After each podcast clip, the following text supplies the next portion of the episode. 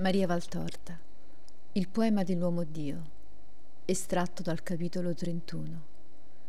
Non spogliatevi mai della protezione della preghiera. Dice Maria,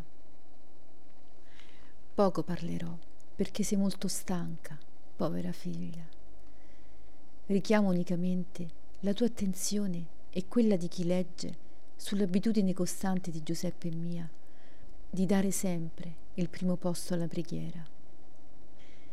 Stanchezza, fretta, crucci, occupazioni erano cose che non impedivano la preghiera, ma anzi l'aiutavano. Essa era sempre la regina delle nostre occupazioni, il nostro ristoro, la nostra luce, la nostra speranza. Se nelle ore tristi era conforto, nelle ore felici era canto, ma era sempre l'amica costante dell'anima nostra, quella che ci staccava dalla terra, dall'esilio e che ci librava in alto verso il cielo. Non io sola, che ormai avevo dentro a me Dio e non avevo che guardare il mio seno per adorare il santo dei santi, ma anche Giuseppe si sentiva unito a Dio quando pregava, perché la nostra preghiera era adorazione vera di tutto l'essere che si fondeva con Dio, adorandolo ed essendone abbracciato. E guardate, neppure io, ormai avente in me l'Eterno, mi sono sentita esente dal riverente ossequio al Tempio.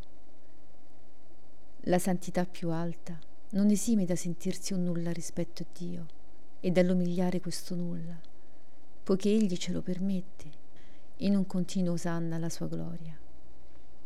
Siete deboli, poveri, difettosi. Invocate la santità del Signore. Santo, santo, santo. Chiamatelo questo santo benedetto sulla vostra miseria. Egli verrà trasfondendovi la sua santità. Siete santi e ricchi di meriti ai suoi occhi. Invocate ugualmente la santità del Signore. Essa, infinita, accrescerà sempre più la vostra.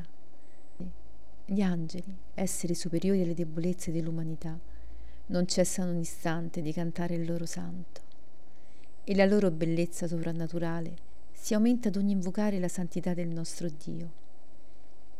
Imitate gli angeli. Non spogliatevi mai della protezione della preghiera, contro la quale si spuntano le armi di Satana, le malizie del mondo e gli appetiti della carne e le superbie della mente. Non deponete mai quest'arma per la quale i cieli si aprono e ne piovano grazie e benedizioni. La terra ha bisogno di un lavacro di preghiere per mondarsi dalle colpe che attirano i castighi di Dio. E posto che pochi pregano, quei pochi devono pregare come fossero tanti moltiplicare le loro preghiere vive per farle di esse quella somma necessaria per ottenere grazia. Sono vive le preghiere quando sono condite di vero amore e di sacrificio. E che tu, figlia, soffra, oltre che per il tuo soffrire, per il soffrire mio e del mio Gesù, è cosa buona, gradita a Dio e meritoria. Mi è tanto caro il tuo amore compassionevole ma mi vuoi baciare? Bacia le piaghe del mio figlio, imbalsamale con il tuo amore.